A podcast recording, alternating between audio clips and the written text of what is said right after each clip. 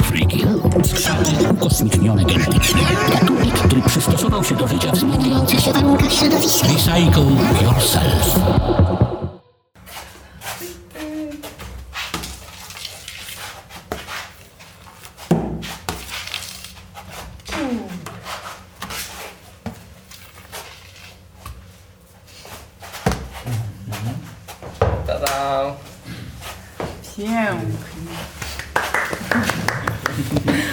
Super Tiny Room. Oh yes. Tiny Jungle Room. W jakim grałem. Nie grałeś w schowku na szczotki nigdy? Nie. Jeszcze nie. Wszystko przed tobą. Jeszcze nie. Warsaw Jammers. Warsaw Jammers represent. Jesteśmy. Wszyscy Siemanko. Są. Siemanko. Hej, hej, cześć, czołem, dobrze widzieć. No to Tymon, powiedz może jak w Berlinie poszło. Berlin, który był teraz jednym z ostatnich turniejów, który miał okazję się odbyć mimo pandemii, było fenomenalnie. Pojawiło się 30 plus graczy i co ciekawe, to był jeden z pierwszych berlińskich hatów, który miał więcej osób spoza Berlina niż w końcu Berlińczyków. Wow. Więc było naprawdę dużo różnorodności, było dużo Polaków, dużo Niemców, parę Włochów, ze Stanów nawet było dosyć dużo osób, więc było naprawdę bardzo, bardzo, bardzo fajnie. Udało się nam, mimo właśnie nieobecności Kuby i Mateusza, czyli takiej czołówki polskiej sceny frisbee freestylu, zająć 2 miejsca na podium. Mi z Wową. To gratulujemy. Dzięki. Prezent. Ja zająłem 2. miejsce z Wową, czyli osobą z Kuln, z Niemiec, a Kuba Opaluk zajął 3. miejsce z Saszą, także naprawdę no, fenomenalny wynik. To prawie całe podium. No, właśnie brakowało podium. Jednego. A Zosia doszła do finału. I 5. miejsce zajęła. Od tamtego roku, więc brawa. Wschodząca gwiazda żeńskiego freestylu polskiego. Zgadza się. Bardzo mnie to cieszy. A jak było na Sandslashu? Sandslash, czyli najlepszy polski turniej, na ten moment przynajmniej w wykonaniu polskiej załogi freestylu, był fenomenalny według mnie. Pogoda miała być teoretycznie niesprzyjająca, ale po przyjechaniu wszystkich graczy nagle okazało się, że jest słońce, warunki są perfekcyjne. Sandslash jak Sandslash. Tak, właśnie przynieśliśmy ze sobą słońce, warunki były cudowne, no wiadomo, Sandslash jak Sandslash, czyli trochę imprezowania, trochę grania tak naprawdę, dużo razem trzymania się wszyscy w jednej tej naszej społeczności, siedzenie przy ognisku. No chyba lepszych wakacji nie można sobie wymarzyć. No super. To jest niesamowity vibe, jak do takiej małej morskiej wioski nagle przyjeżdża ponad 1000 zawodników z całego świata. Wszyscy zajawieni tym samym. Tak, bo jest tam też Ultimate. Jest tam też właśnie na tej edycji było chyba 28 drużyn Ultimate'a, więc to jest naprawdę sporo osób. Tak. I widać, że dębki są przejęte na weekend. Co trzecia osoba mówi po prostu coś związanego z dyskiem, którą mijasz na ulicy. Albo ma frisbee w ręku. Albo ma frisbee w ręku, dokładnie. Niesamowite to jest. Super. Świetnie, a to jest, w sensie, bo to rozumiem się rozgrywa na plaży, tak? Czy to jest jakieś, jakie są warunki w ogóle, jak się gra tak? Tak, to jest plażowy turniej. No i dla nas freestylerów to jest zupełnie inne doznanie, bo tylko na plaży mamy okazję pograć na takim płynnym wietrze, który z jednego kierunku. Tak, z jednego kierunku, który praktycznie spowalnia czas i wtedy można dużo ciekawsze rzeczy robić z frisbee. No, czyli to pomaga. Tak. Myślę, że to jest najfajniejsze miejsce do grania. Tak. Wtedy masz właśnie morze, wiatr, plażę. Ale też ten wiatr sprawia, że rzucasz dysk na wiatr i on do ciebie wraca w zwolnionym tempie, więc masz dużo więcej czasu, żeby zrobić triki, a nie tylko podrzucasz sobie dysk i on od razu spada z grawitacją, tak? Więc ten wiatr otwiera totalnie drugi wymiar całego freestylu. Tak, nowe możliwości, szczególnie dla graczy, którzy już są bardziej zaawansowani też, to już można zobaczyć, jak się bawią, że tak naprawdę się bawią wtedy tym dyskiem. No to już się magia wtedy zaczyna, ten dysk zamiera w powietrzu, zastyga, w ogóle się dzieje slow-mo takie prawdziwe. I to jest jakby polska inwencja, że takie miejsce, czy na świecie też się korzysta właśnie, nie wiem, z tego nadmorskiego wiatru? Ja myślę, że od wielu lat już gra się na plaży, ale Sandslash jest jedynym takim plażowym eventem w Polsce. Super. Na ten moment przynajmniej. Tak. Może być więcej jeszcze w przyszłości. I odbywa się od około 10 lat. To już jest tak.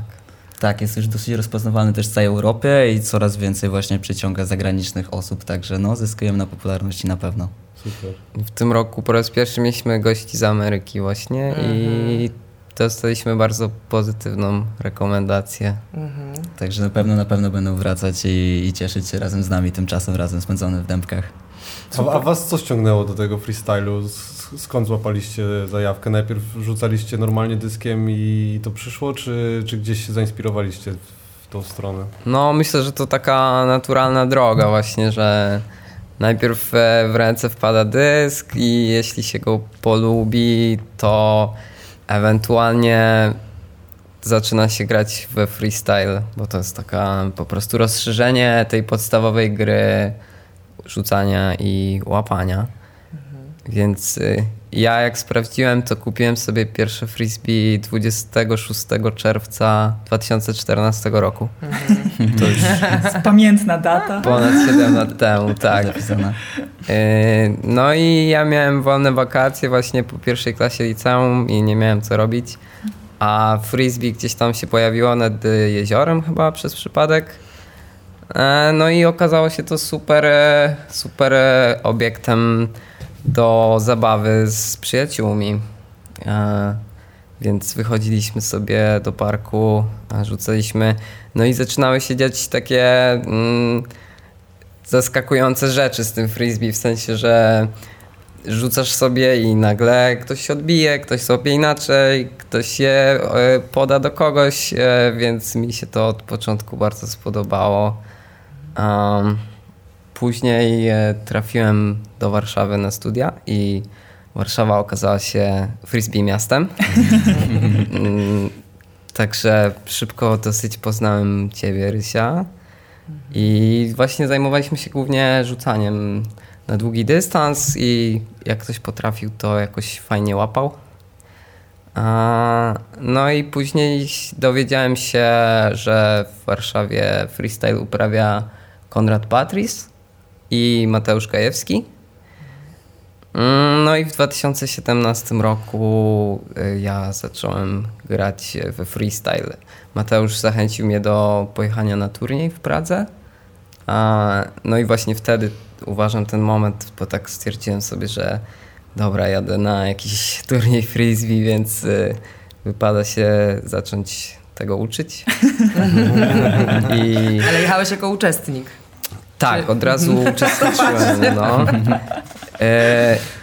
I jak tam pojechałem, no to się zakochałem. Tam byli ludzie dokładnie tacy jak ja i tak bardzo wkręceni w to. I od razu chciałem mieć tyle samo frajdy.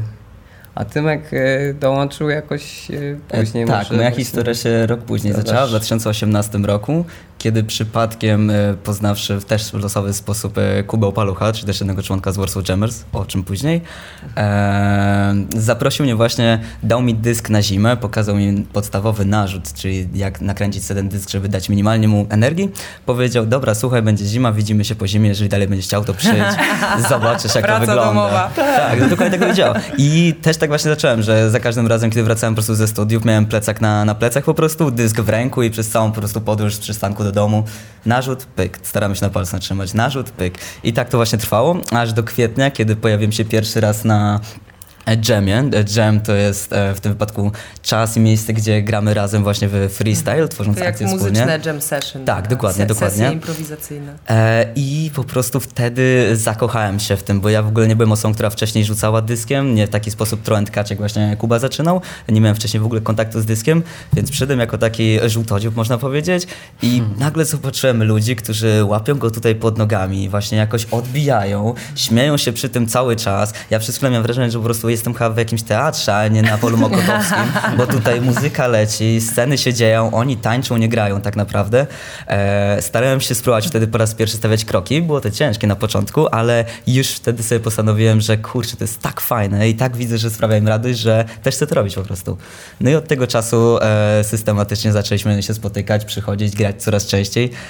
No i teraz to wszystko sprowadziło się do tego, że jesteśmy tutaj rozmawiając o naszej pasji życiowej. Polski jesteście już tak naprawdę w wielu wypadkach. W sumie w krótkim czasie, no bo tu 3 i 4 lata to nie jest... Tak, stosunkowo jest to krótki czas, ponieważ średnio jak gracze to jest dosyć sport, gdzie ludzie są dojrzali, może tak to ujmę, którzy już grają w ten sport. Powiedziałbym, że chyba średnia taka wieku jest, powiedziałbym, 34. Tak bym mniej więcej, zależy, bo teraz też dużo jest nowych graczy nawołujących, ale tak, to jest sport. Takich aktywnych graczy. Tak. Także jesteśmy tutaj taką wschodzącą tak naprawdę przyszłością i tak nas też określają za granicą, z czego się bardzo cieszymy naprawdę. Wspaniale. Super. Czyli da się też, jak widać na waszym przykładzie, albo można rzucać wiele lat i być zaznajomionym z dyskiem, albo można być totalnie zielonym i po prostu przyjść z ulicy i wpaść jak śliwka w kompot i już nie odwracać. Totalnie. I zostać na Wystarczy ćwiczyć przez zimę narzucania z drogi na przystanek. A macie też tak, że jak dużo zaczynacie ćwiczyć, to wam się śni na przykład frisbee? O, mi się śniło bardzo często. Jak właśnie wróciłem z tego pierwszego turnieju, to postanowiłem sobie, że będę grał codziennie i wtedy to było tak, że jak szedłem spać, to myślałem, kiedy jutro pogram. Jak wstawałem, to też o tym myślałem, jakie triki, jak się robi, wizualizacje i też miałem takie coś, że albo przed zaśnięciem, w trakcie zasypiania, albo łapałem dysk, albo kopałem. I tak się wybudzałem właśnie. 3 lata, ale treningu dzień i noc. Tak, dokładnie. 2-4 na 7 cały czas. Wkrętka. Bo efekty też są całkiem szybkie, tak jak patrzę właśnie po niektórych, którzy się w to wbijają, to szybko właśnie są jakieś tam rezultaty na zawodach. Ja też rozumiem, że to jest jeszcze ciągle nieduże środowisko, no ale jest to coś, co, do czego niektórzy mają naprawdę tą predyspozycję i można lecieć dosyć szybko w niezłe przygody. Jest nieduże środowisko, ale właśnie dzięki temu, jak jedziesz na turniej i jesteś totalnie początkujący, to spotykasz się tam z ludźmi na każdym levelu i przede wszystkim też spotykasz się z tymi najbardziej zaawansowanymi, którzy zbijają z tobą piątkę i traktują cię normalnie jak swojego, jakby cię znali od zawsze.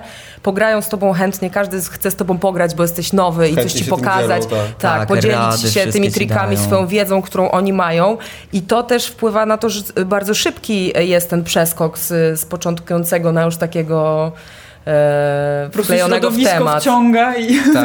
Tak, bo im zależy na tym też, żeby powstawali nowi gracze, żeby się uczyli. To też niesamowicie motywuje, jak właśnie pamiętam, miałem takiego swojego ulubionego gracza z filmików, zanim trafiłem na ten pierwszy turniej, a później na tym turnieju on ze mną pograł, dał mi dyski, kilka porad i w ogóle to ta bezpośredniość właśnie, bo często w jakichś innych sportach, żeby dotrzeć do tego to są ludzie, mistrza, którzy znasz z telewizji najlepiej u źródła, to jest fajna ścieżka. Bardzo długo zajmuje w innych sportach, żeby, nie wiem, sobie pograć w piłkę z Lewandowskim czy coś, a we frisbee możesz mieć to Tak, no mnie to osobiście bardzo zmotywowało. Myślę, że w ogóle był to praktycznie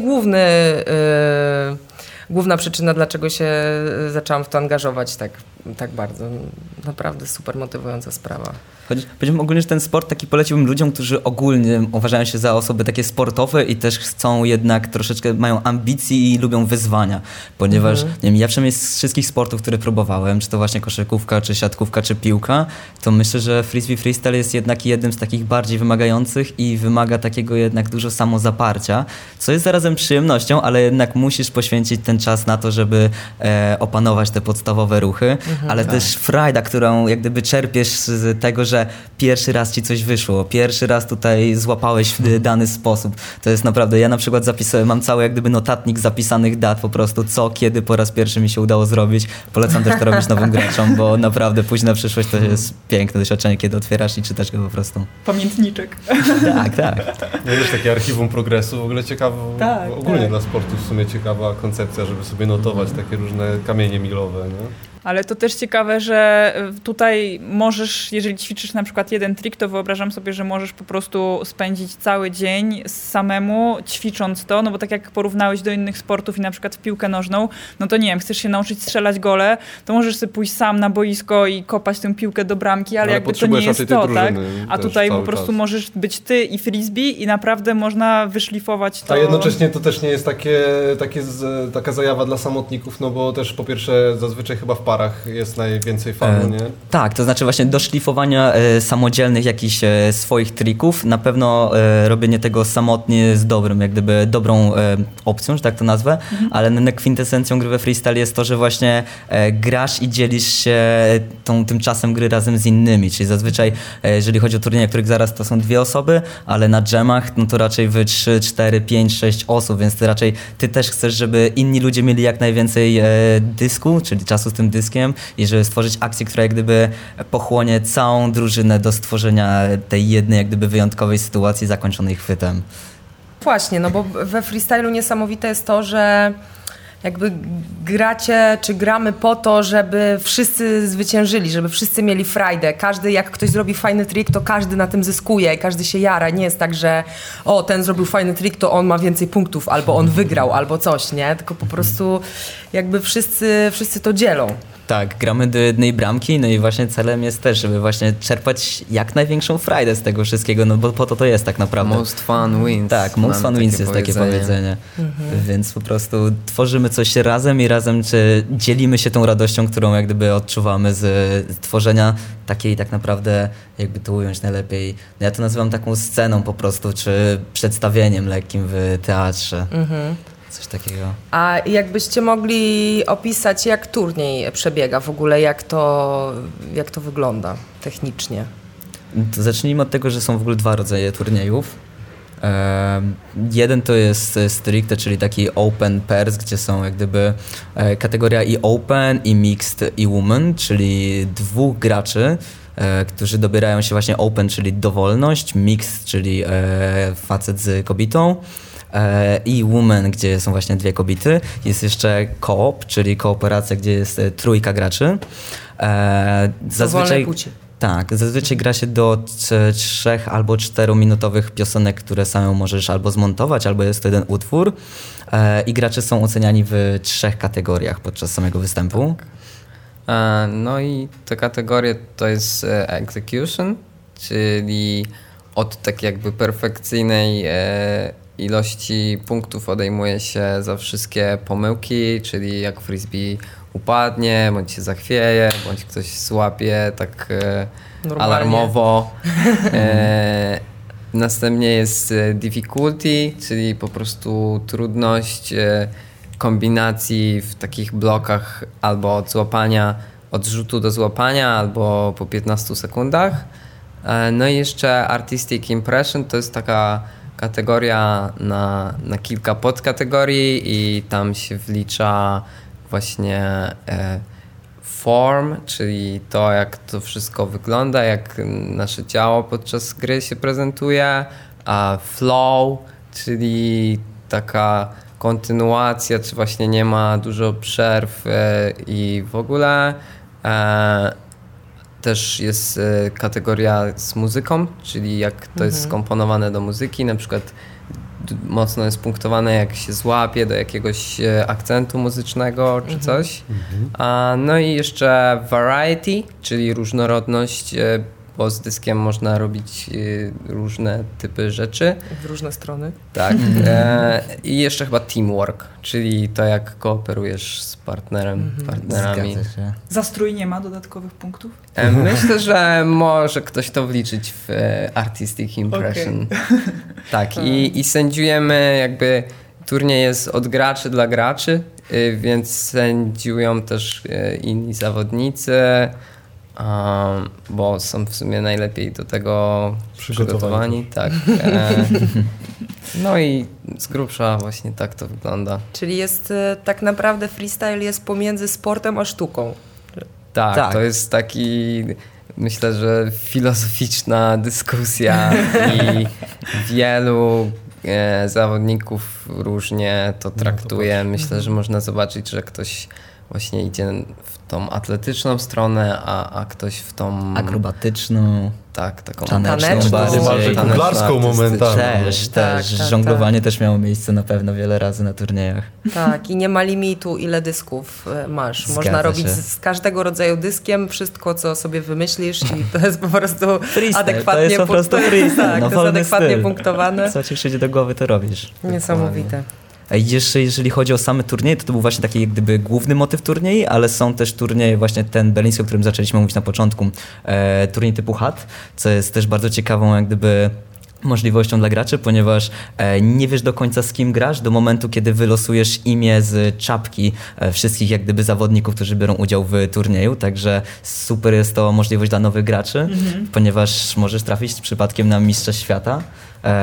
Więc naprawdę to jest taki zawsze i dreszczyk emocji i jak gdyby nowa możliwość. Teraz w czasie pandemii był jeszcze nowy format, który powstał właśnie, żeby połączyć ludzi, którzy nie mogli się przemieszczać w związku z tą sytuacją, o nazwie Tiny Room, czyli po prostu granie w pokoju do kamerki, która jest na ciebie nastawiona.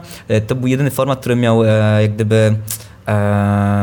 taką postać walki, to znaczy, że ty robiłeś jedno combo i grałeś przeciwko komuś pierwszy raz tym razem, czyli osoba też odpowiadała combo swoim jak gdyby najlepszym zestawem trików. Typowy. Tak, typowe taka drabinka na górę. Z tej konwencji freestyle'owej tak naprawdę na potrzebę czasu. Ale oglądałem tego przynajmniej część na pewno i całkiem spoko się to... Tak, jest to dosyć widowiskowe. Tak, dużo widowni też właśnie daje możliwość osobom, które nigdy nie miały możliwości przyjechania, przylecenia, bądź po prostu pojawienia się na turniejach, żeby też zobaczyć się z całą resztą właśnie graczy, przynajmniej przez tą kamerę i razem spędzać ten czas na turnieju Tiny Room. A też nietypowo, że trzeba było się z tym dyskiem właśnie zmieścić na małej przestrzeni. To ciekawy challenge taki. Tak, 10 sekund, 3x3 metry teoretycznie, także dosyć mało. Sam ten opis tego nawet mnie skusił też właśnie dodatkowo, żeby tym bardziej te zawody jeszcze się zrobiły takie, że się chciało do tego zajrzeć, bo ciężko było sobie wyobrazić, jak się pomieścić z tym wszystkim. I jeszcze bardzo ciekawy był background tych wszystkich graczy, bo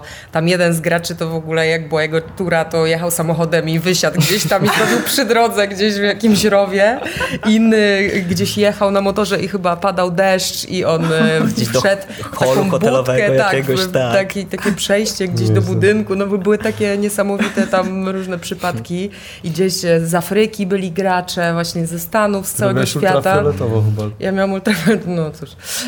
Tak, pokój nauki. Ale właśnie, że zobaczenia też tych ludzi w normalnych warunkach, gdzieś tam jakaś mama z dzieckiem, gdzieś tam w kuchni ktoś robi, ktoś w sypialni.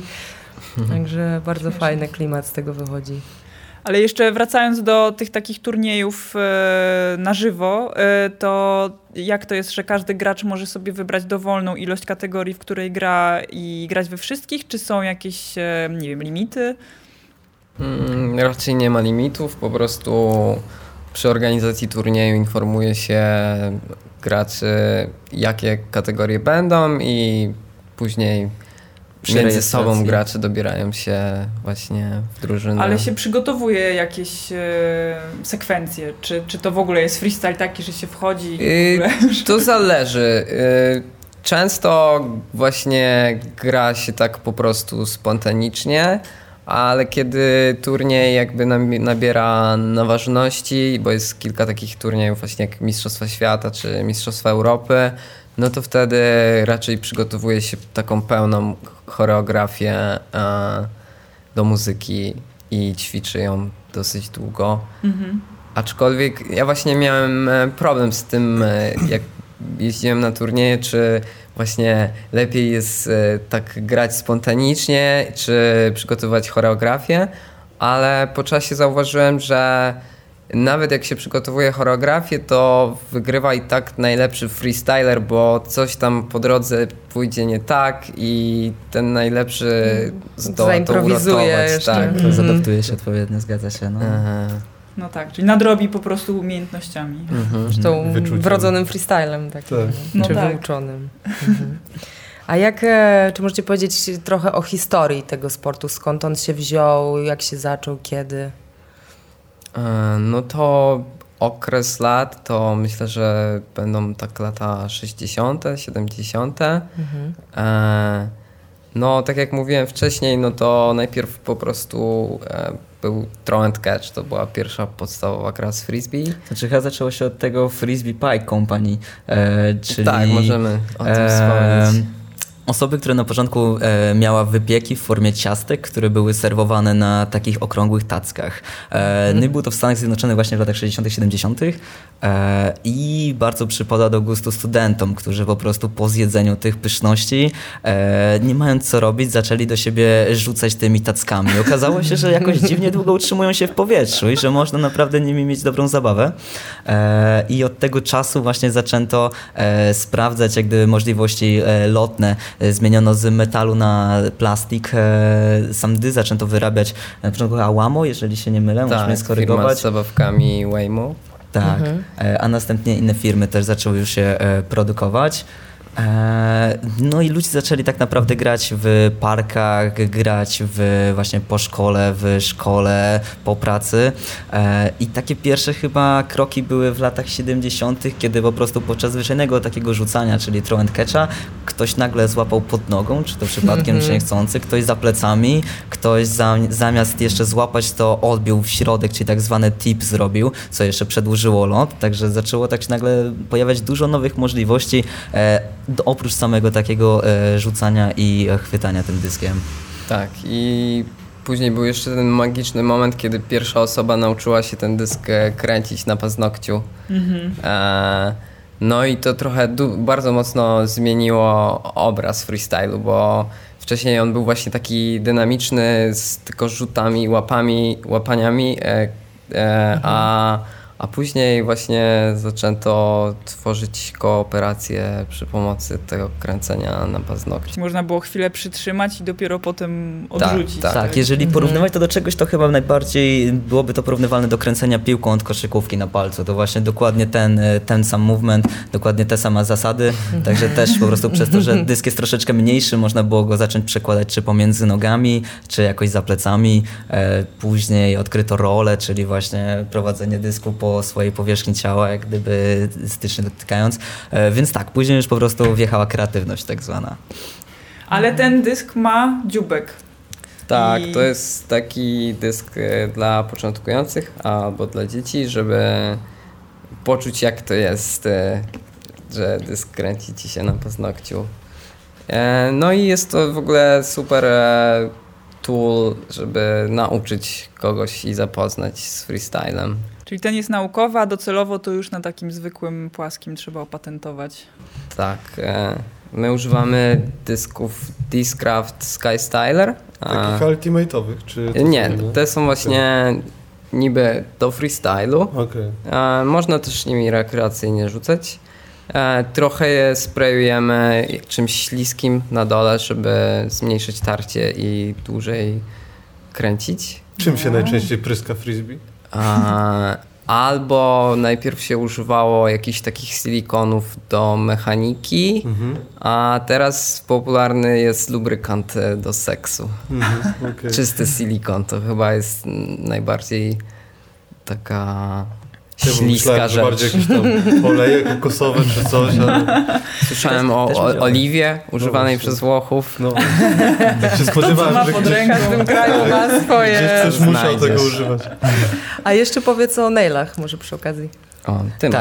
Kolejnym akcesorium, które używamy do właśnie zmniejszenia tego tarcia, czyli dania nam możliwości dłużej kręcenia się tego dysku na palcach są naile, czyli takie małe plastikowe paznokcie po prostu doczepiane, które można albo przyczepić do siebie na kropelkę, którą my najczęściej robimy, ale to nie jest aż też takie straszne, bo to może brzmieć strasznie, ale po chwilę namoczeniu... Nie trzeba, nie schodzi razem z paznokciem. Nie schodzi, paznokcie też się przystosowują do tego i łatwo się zdejmuje, także nie ma z tym żadnej tragedii. Można też na taśmę je przyklejać normalnie i pozwalają po prostu też na troszeczkę większe, jak gdyby zasięg różnych ruchów, lepsze też wyczucie samego dysku. Także oczywiście nie jest to konieczne, żeby grać sam freestyle, ale powiedziałbym, że na pewno ułatwia i pomaga.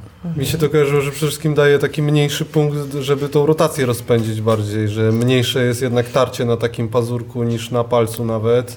Tak, wydawałoby się, że powinien się też przez to łatwiej kręcić. Tak, to na pewno jest w stanie go wtedy dłużej utrzymać w samym ruchu, chociaż znam graczy, na przykład Daniel O'Neill, który jest wielokrotnym mistrzem świata, gra prawie zawsze bez paznokci i jest w stanie to dalej robić i wygrywać turnieje.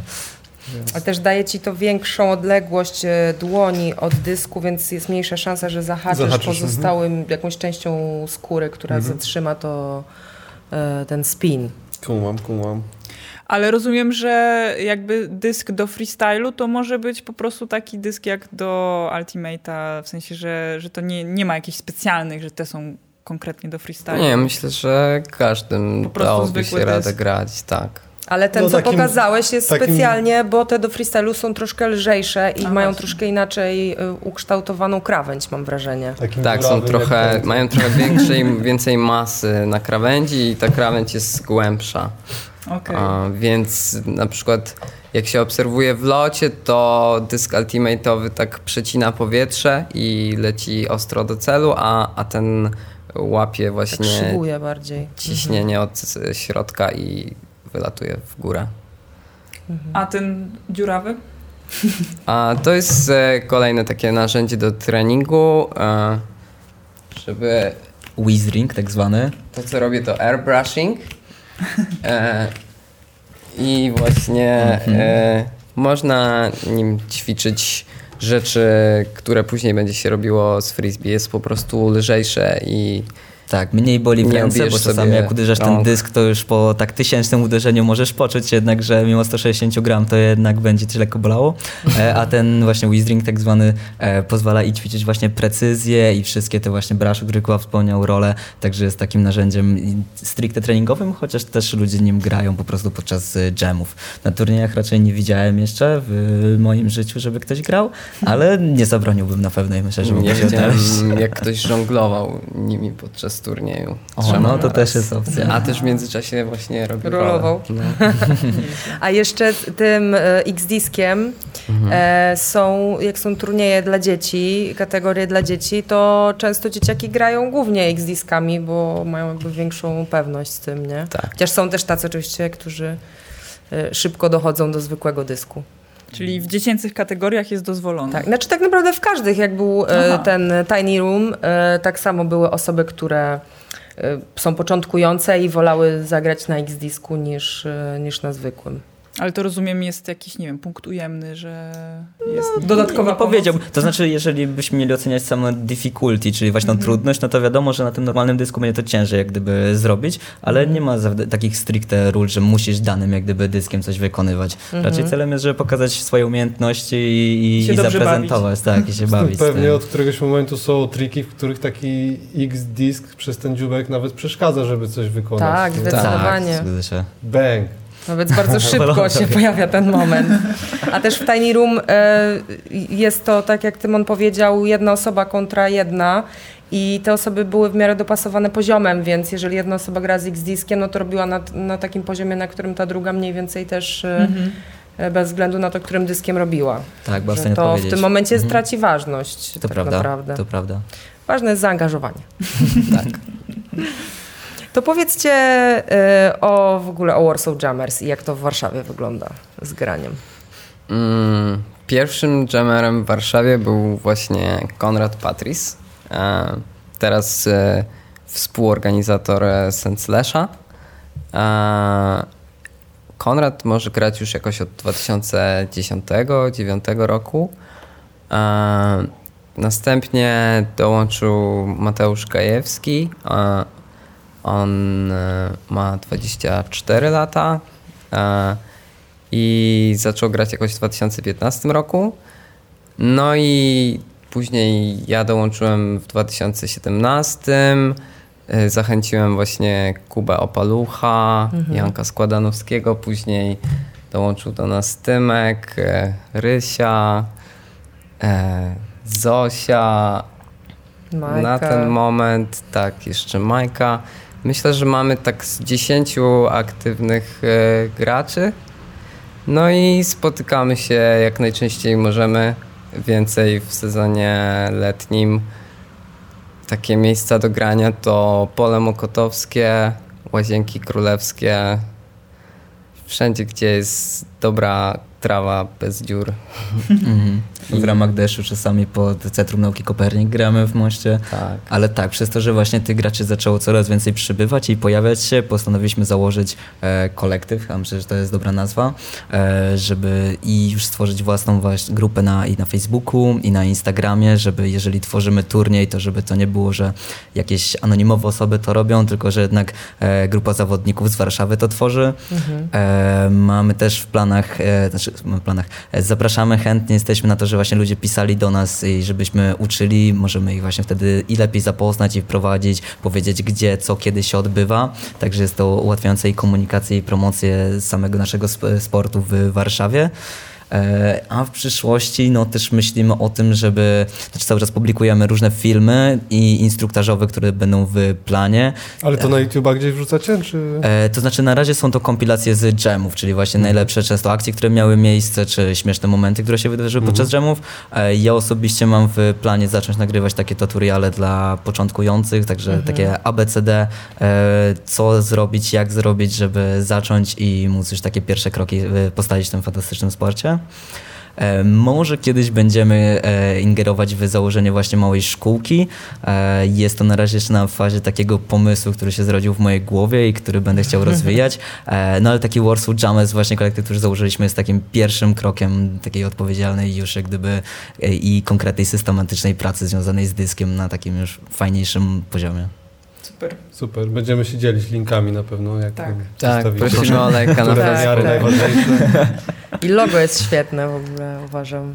Tak, logo to jest typowa warszawska syrenka, która akurat za ogonem łapie dysk, co jest swoją drogą też ma swoją nazwę. Ten kasz nazywa się Bad Attitude, czyli teoretycznie złe nastawienie, ale to jest właśnie nic bardziej mylnego, bo to jest tylko good vibes tutaj, tylko dobre nastawienie. Dobrze. Fajnie, że właśnie już myślicie o tym bardziej całościowo, żeby właśnie i kolektyw i już troszkę żeby to pchnąć dalej. Żeby się właśnie nie rozpierzchała. Jak ktoś będzie szukał, to wie gdzie was szukać. Ktokolwiek właśnie chciałby zacząć grać we Freestyle Frisbee, to prosimy to o wiadomość. Gotowi i zwarci nauczyciele, którzy chętnie wyszkolą nowych wojowników freestylu. No tak, właśnie to jest z freestylem jest tak, że przez to, że nie jest to bardzo popularny sport, szczególnie w Europie, to ci ludzie są najczęściej wszyscy bardzo szybko się poznają i stworzą te społeczności. Tutaj też Warsaw Jammers ma wsparcie od różnych graczy z całego świata, którzy są bardziej zaawansowani. I na tym etapie chciałabym wspomnieć o Jamili, które jest niesamowitym tworem, z którym jak ja się spotkałam, to nie mogłam w to uwierzyć, że zaczynasz grać dosłownie, nie wiem, umiesz jeden rzut i jeden chwyt, przyjeżdżasz na turniej czy gdzieś, wszyscy już kojarzą, że właśnie jest nowy gracz stamtąd i stamtąd, wszyscy się z tą przywitają cię w społeczności i od razu jakby z miejsca, w momencie kiedy w ogóle zaczynasz robić cokolwiek z freestylem, trafiasz jesteś częścią tej społeczności i ta społeczność jest worldwide, że gdzie nie pojedziesz i są jacyś jamerzy, to od razu jesteś u nich przywitany. Właśnie może powiedzcie, jak to było z wami i wejście do Jamili. Ja w sumie swój początek miałem chyba w Trnawie w 2018 roku, czyli były wtedy Mistrzostwa Świata na Słowenii. Swoją drogą miałem okazję wtedy odbyć moją pierwszą podróż autostopem do tego miejsca. No i właśnie byłem takim jeszcze żółtudziałem, który nie wiedział tak naprawdę, dobrze to ujęłaś, który tylko tam umiał coś narzucić, chwilę potrzymał na palcu. No i fajnie, na tym to się skończyło. I po przyjechaniu w to miejsce dokładnie tak było, że ludzie zaczęli właśnie sami przychodzić, chcieli się bardzo poznać, chcieli dać jakieś dyski nawet, czy pytali, potrzebujesz czegoś, może tutaj ci pomóc, co robisz jutro, może chcesz rano podżemować ze mną, coś cię nauczę, coś ci tam opowiem o tym. Także to było fenomenalne doświadczenie.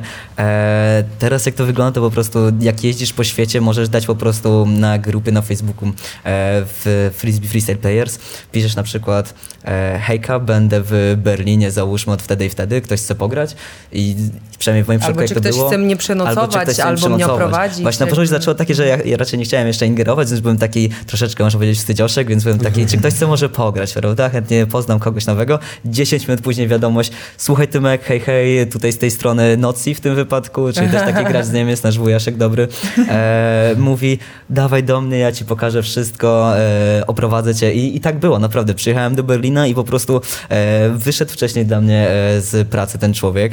Powiedział tylko, dobra, słuchaj, tu masz klucze do mojego mieszkania, tam czuj się jak u siebie, ja kończę po pracy, idziemy na jam spot, czyli kalendarz. Wcześniej się gramy. Nie widzieliście nigdy w życiu. Tak, to było pierwszy raz, kiedy się widzieliśmy. Dał mi wszystko, czego potrzebowałem. Przez następne 3 dni spędzał ze mną cały ten czas, pokazując mi i sam Berlin i poznając nowymi ludźmi. Także jest to naprawdę niesamowite doświadczenie w życiu. Bo hasło myślę... po prostu frisbee. Tak, otwieram drzwi. Tak. Zgadza się. No, i już jesteś tak w rodzinie. Tak, ale musisz dżemować. Tak, nie to, tak. Że powiesz frisbee i potem wiesz. O, zmęczony jestem, tylko no tak, dżem jest zawsze. Ja myślę, że to frisbee samo daje ci energię. To już nie jest kategorii, że musisz. Ja raczej czuję, że im dłużej to robisz, tym bardziej czujesz. Tak, to się jeszcze takie perpetuum mobile, które się napędza i tak naprawdę daje nowe motywacje i myślenia też. Właśnie o tym śnieniu była mowa. Mi na przykład osobiście dało też motywację do rozciągania się, bo nigdy nie byłem osobą, która raczej graliśmy w piłkę, bo mówię, dobra, trener, daj piłkę, nie będziemy się teraz rozciągać, tylko gramy w piłę.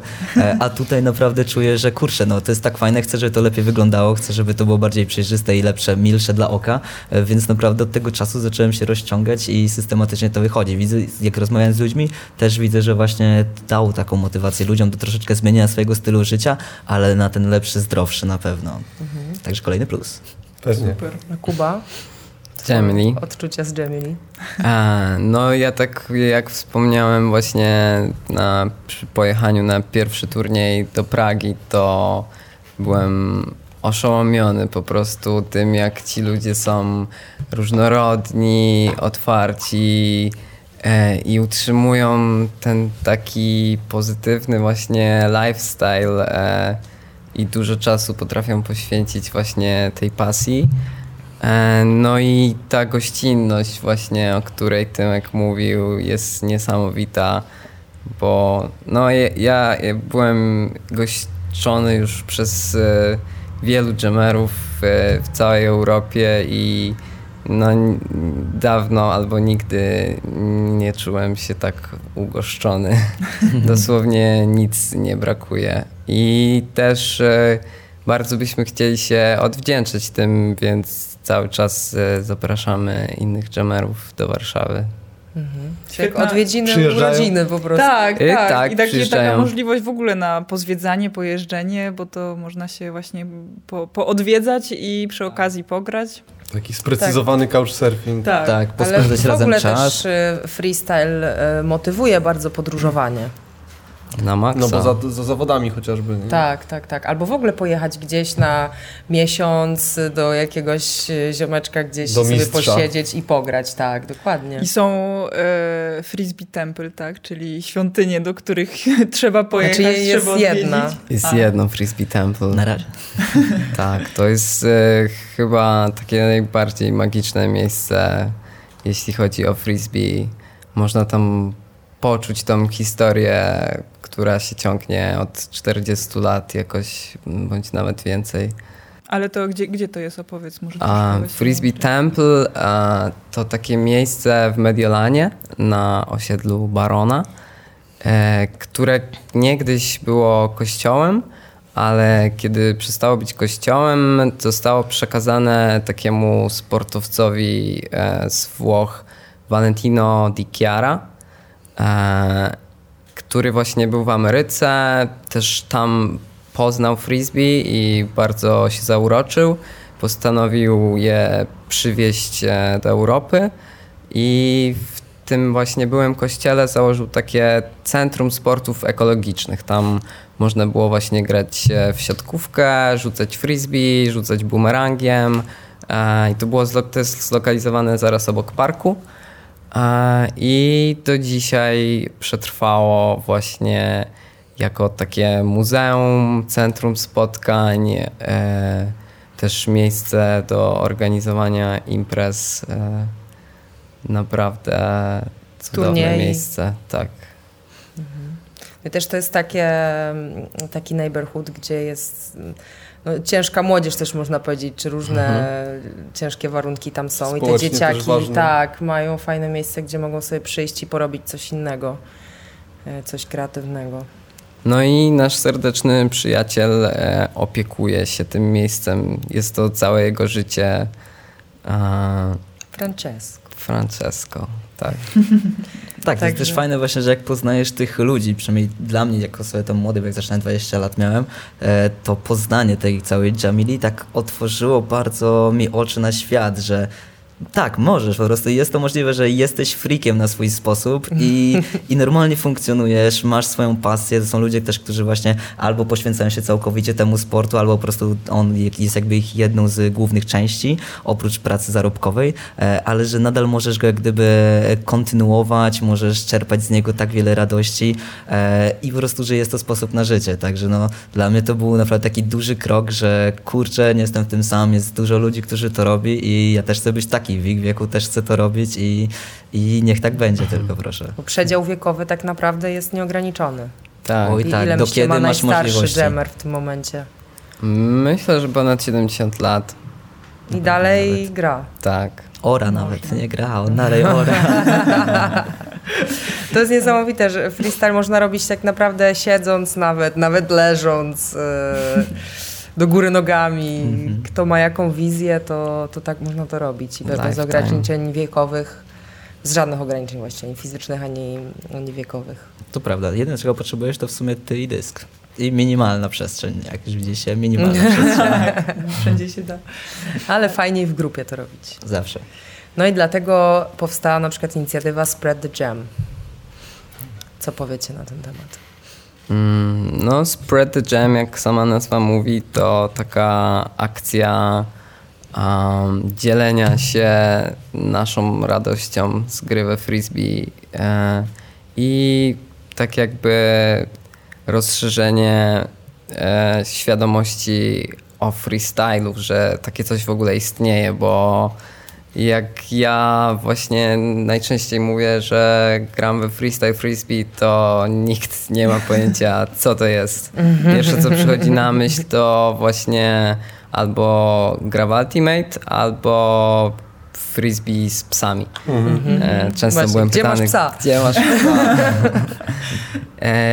Więc właśnie Freestyle Players Association to jest ta organizacja, która nas zrzesza.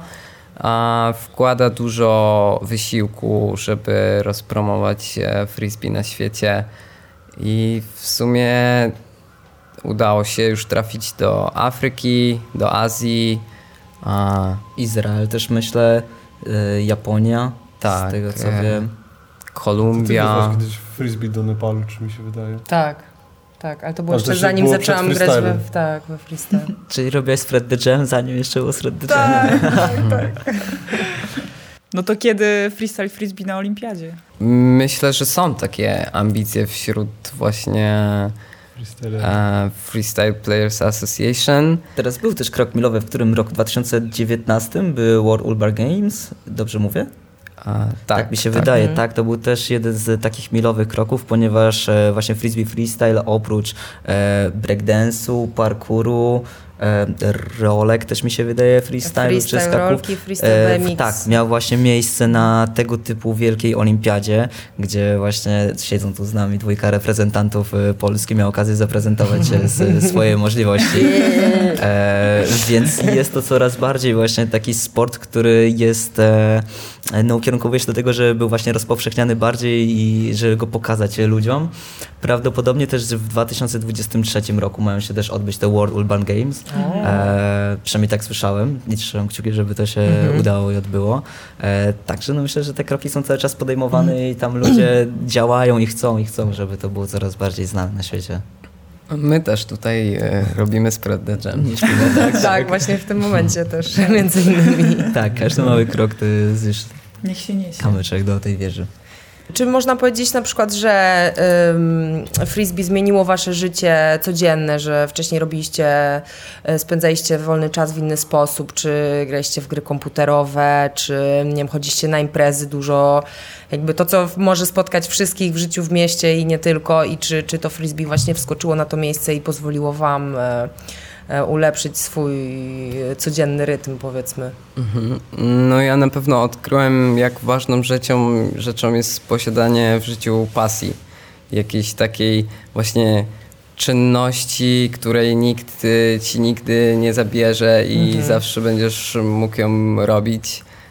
Ja miałem w sumie, tak jak ty właśnie mówisz, że troszeczkę swego czasu grałem na komputerze i to na pewno nie był taki czas, który bym powiedział, że był wartościowo spędzony, ale jednak działo się i mam wrażenie, że może się dziać teraz też w wielu domach ludzi młodych, ale właśnie takie odkrycie takiej pasji, czyli czegoś, co sprawia ci radość i zarazem też grając we frisbee zdajesz sobie sprawę z tego, że robisz coś i dobrego dla siebie, dla mózgu, przynajmniej ja teraz zacząłem nawet podczas gry stosować to jako taką swego rodzaju medytację, że po prostu moje obcowanie z dyskiem, taki moment wyciszenia się troszeczkę, czyli tylko ja i dysk, skupiam się na tym, nie ma niczego poza mną i dyskiem i muzyką w tym wypadku. Jak wspomniałem wcześniej, też motywacja do rozciągania, czyli kolejny czas, który jednak muszę poświęcić, ale z drugiej strony wiem, że to jest dobre i dla mojego ciała i dla mojego ducha, także na ten moment same plusy tylko w tym znajdowałem. No i też możliwość zarażenia tym innych osób, czyli hej chłopaki, zamiast na piwo do parku skoczmy na freestyle, pograć sobie razem, czy po prostu porzucać. I też taka łatwość chyba w nawiązywaniu relacji, bo naprawdę od tego czasu odkryłem, że bardzo często ludzie są w sumie chętni do spróbowania czegoś nowego i takie zwyczajne rzucenie dyskiem do przechodnia, taką niewidzialną nicią, tak zwaną invisible string, może być takim krokiem, który zmieni kogoś życie diametralnie, a jak nie, to może nawiązać, jest już takim pierwszym etapem do nawiązania jakiejś rozmowy, a nóż widelec, ktoś się zachęci i będzie chciał dalej spróbować, więc tak, no myślę, że to jest naprawdę taki quality time, jak to nazwałeś, same granie z dyskiem i posiadanie tej pasji, która cię może i rozwijać i napędzać. Tak, jak sobie teraz myślę właśnie, to w życiu spędzałem dużo czasu na pewnych rzeczach, które teraz z perspektywy czasu na przykład żałuję, że tyle czasu poświęciłem na to, albo trochę ten czas był zmarnowany, tak z frisbee właśnie jeszcze tak nie miałem, że bym żałował, bo wiem, że właśnie to jest to, co chcę robić. To jest to. Chyba frisbee jest też jedną z takich czynności, które tak jak, nie wiem, żonglowanie, pracuje nad obiema półkulami mózgu. Na pewno. Tak, w sensie, że to też jest fajne zajęcie i pomaga w sensie umiejętność... synchronizacji w ogóle ciała. Umiejętność rzucania, i to, bo to jest też rzucanie w różne strony, tak? W sensie, że nie to, że zawsze się podaje w jedną stronę, tylko w różne strony obiema rękami, więc to... Tak, jest to bardzo kompleksowa aktywność i tak samo jak ciało, to umysł wysila się też w każdym momencie. No i trzeba mieć właśnie stan bardzo wysokiego skupienia, żeby nie zgubić rotacji, jeszcze coś w tym wszystkim robić. Tak, umiejętność szybkiego podejmowania decyzji na pewno. Czy właśnie umiejętność gry zespołowej, żeby też nie skupiać się na sobie, tylko właśnie ta forma altruizmu, że jednak no fajnie jak zrobisz super kombos, na pewno to będzie miłe dla oka, ale jednak jak zrobicie to wszyscy razem w trójkę czy czwórkę, no to jest o wiele fajniejsze, że później wszyscy razem sobie bardzo często po prostu zbijają piątkę, wszyscy sobie nawzajem kibicują, no także jest to chyba taka lepsza forma. I też taka analiza samego lotu frisbee na bieżąco, w sensie, że dany trik musi być że frisbee musi być ustawione pod danym kątem i kręcić się w odpowiednią stronę. Zgadza się, no samo to jest właśnie coś, co mnie też przyciągnęło, że takie trochę sobie i gramy z tą fizyką, prawda, że tutaj możesz go ustawić pod danym kątem, to będzie opadał szybciej czy wolniej, ustawisz go, możesz się kręcić właśnie zgodnie z ruchem wskazówek zegara, jak clock, może w drugą stronę, może być do góry nogami też się kręcić, możesz go trzymać tak naprawdę wertykalnie bądź horyzontalnie, no to jak gdyby masa możliwości i możliwość połączenia tego wszystkiego w triki, kombosy i ewaluacje, które jeszcze nigdy nie powstały na świecie, no jest czymś, co po prostu jest takie, trzeba tego spróbować, zróbmy to. to jest coś, co w trakcie dżemu wychodzi i to bym chciała powiedzieć w ogóle do wszystkich początkujących graczy, że jak jest dżem i ktoś właśnie nie za bardzo umie coś zrobić i boi się dotknąć tego dysku, bo boi się, że zepsuje innym graczom jakieś tam ustawienie, które oni sobie generują tą grą. No ale właśnie to też o co chodzi, że trzeba umieć freestylować i w tym momencie, kiedy dysk poleci zupełnie nie w tą stronę, w którą miał polecieć, to dla tych graczy to też jest gratka, żeby zaimprowizować coś do tego randomowego ustawienia, które się dzieje, więc to dodaje kolejną jeszcze wartość do tego treningu. Tak, a to później przekłada się na życie. Tak, tak. Długo grasz i długo dżemujesz, długo jesteś w tym stanie właśnie takiej spontanicznych reakcji i uważności, a to później też zauważam, że w życiu też tak jest, że teraz jest ten moment, żebym zrobił to i właśnie podejmowanie szybko decyzji, reagowanie na zmiany. Chwytać dysk, chwytać okazję, chwytać dzień, tak? Tak. Carpe Jam. Carpe Jam. To jest hasło Warsaw Jammers. Zgadza się. Tak. Opowiedzcie jeszcze trochę o swoim życiu osobistym, że tak powiem, jak się układają plany, gdzie będziecie spread jamować. No to na ten moment, jeżeli ja mogę tutaj zacząć, to studiuję 2 kierunki, robię magisterkę z zarządzania i licencjat z ekonomii w jednym czasie. Swoją drogą obroniłem już jedną pracę licencjacką z turystyki i rekreacji, którą właśnie napisałem na temat frisbee freestyle. Opisałem trochę właśnie zależność podróżowania graczy w stosunku do wykorzystania czy akomodacji, czy punktów gastronomicznych. Bardzo jest ciekawa, polecam. Została na 5 obroniona, więc też się podobała tam życie. Ciekawy temat, to się obroniło. Tak było, takie jest życie. Tak, pierwszy w Polsce na pewno, więc cieszę się, że mogłem to zrobić, bo pisanie też o czymś, co kochasz, jest o wiele łatwiejsze i też sprawia dużą przyjemność. I na ten moment właśnie jadę z programu Erasmus do Hiszpanii na najbliższe 5 miesięcy. Nie ma tam też graczy, także celem jest troszeczkę, żeby może powołać do życia tam jakąś społeczność, która będzie grała właśnie we frisbee. Na pewno zrobię to w mojej mocy. Same plany na przyszłość, jeżeli miałbym tak myśleć, to przynajmniej mój taki osobisty goal, który sobie stawiam, to tak do 27 roku życia chciałbym przejść do finału Mistrzostw Świata. Trochę jeszcze czasu jest, ale na pewno myślę, że robiąc to, co się robi systematycznie, jest to w zasięgu ręki. Kuba, jakie są twoje plany? Jak to u ciebie wygląda? Grać.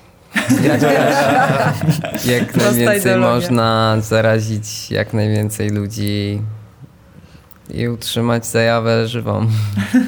Tak. Keep it true. Keep it real.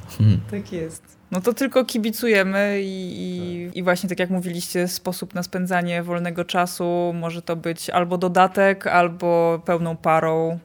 Jakby w każdej konfiguracji jest to fajna zabawa. Dzięki wielkie za wprowadzenie w temat. Mam nadzieję, że zobaczymy się w Hiszpanii. Oj tak, zapraszam gorąco, jak się uda. Będziecie tam zakładać. Tam też pewnie dobrze wieje od brzegu. Zieleni zupełnie, ale też już dużo się dowiedzieliście. Troszkę tak. Troszkę już żeśmy przecież trochę też próbowali trików, ale to... Ja to się nie przyznaję nawet do tego.